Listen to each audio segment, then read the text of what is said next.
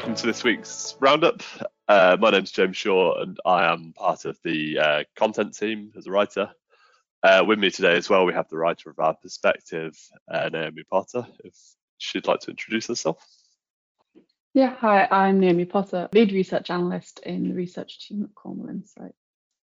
So in this week's issue, we have Naomi's perspective covering BEIS push ahead with low carbon hydrogen and the CCUS business models.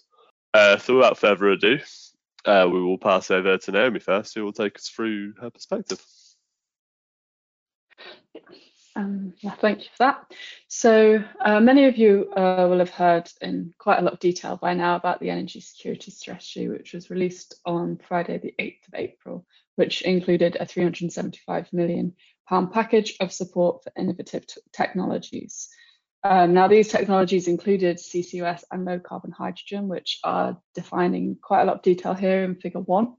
And in recent months, we've seen new publications released which detail how markets for these technologies will be developed, which is what my perspective was on this week. Regarding low carbon hydrogen, along with the Energy Security Strategy, BEIS also issued the outcomes of various low carbon hydrogen consultations on Friday, the 8th of April.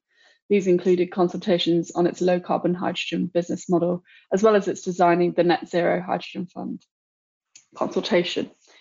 A key outcome of the low carbon hydrogen business model consultation was the announcement that the government will proceed with a contractual producer focused business model. And regarding the designing the Net Zero Hydrogen Fund consultation, the government decided to split grant allocations into four strands, which are outlined here on the slide in Figure 2. These consultation outcomes help to sort of make the path towards scaling up low carbon hydrogen, the industry for low carbon hydrogen, a little clearer. And now if we move on to the next slide, James. There's also been significant attention for CCUS in recent months, with a number of important publications and funding schemes announced. As you can see from this graph on the slide, which was produced by our Cornwall Insight benchmark power curve modelling, the technology is expected to develop significantly sort of across different scenarios in the next few decades. But despite this high potential for the technology, the market for it did experience something of a failed start in the mid-2010s due to the withdrawal of government support at the time. A key factor contributing to the sort of problems with these projects was the full chain approach to CCUS investment support, in which contracts were awarded to entire projects, increasing risk profiles, cross-chain impact and stranded asset risk.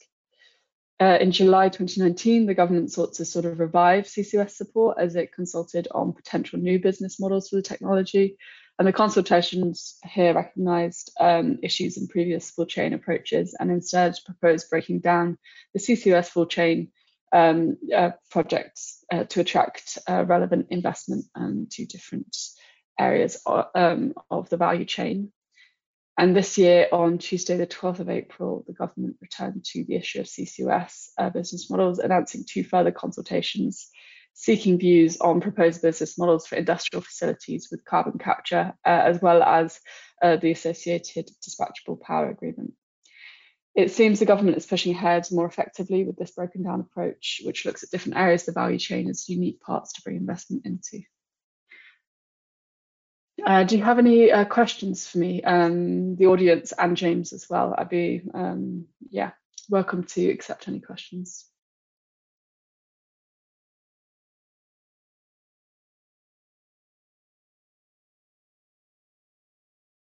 I'll start off with a quick question.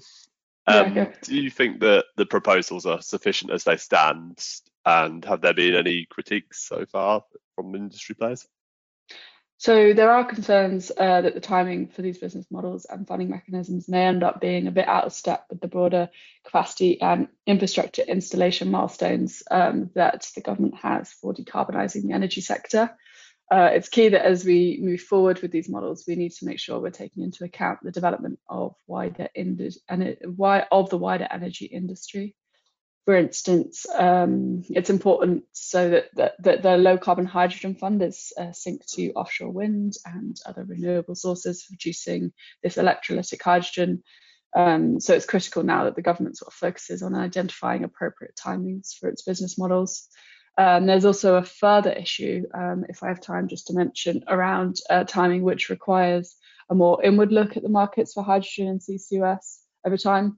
So it's important to think ahead with these emerging technologies to understand that market maturity is going to change over time, and the business models that work in market introduction or growth phase may not work in market maturity phase, given that the financing mechanisms announced in recent months are likely to require adjustment to fit the various net zero technologies. It's sort of key that the government signals more clearly their time-bound nature, and that's sort of a critical piece which is currently missing from the plans as they stand.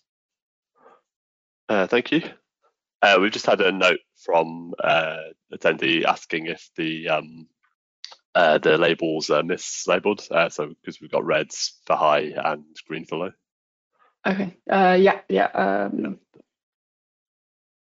Sorry about that. Yeah, no, sorry. I think that's the case. I think that's something that I missed. Sorry, but yeah, as should be, it should be the green is high, of course, and red is the low value. Final question: what do you think is next in the pipeline for hydrogen and CCS? Well, so of course, the development of these technologies is moving very fast, but in terms of what we've discussed here. Applications for electrolytic hydrogen allocation rounds for the Net Zero Hydrogen Fund are due to open in the next 2 months and close in August. The shortlist is then due to be confirmed in early 2023. And with regards to CCUS, as mentioned, there are 2 further consultations in the CCS space seeking views on the proposed business models for industrial facilities with carbon capture. And then the responses are due next Friday, 10th of June, and then outcomes should be shared in the coming months. Okay, brilliant. Thank you very much, Naomi, for chatting through your perspective.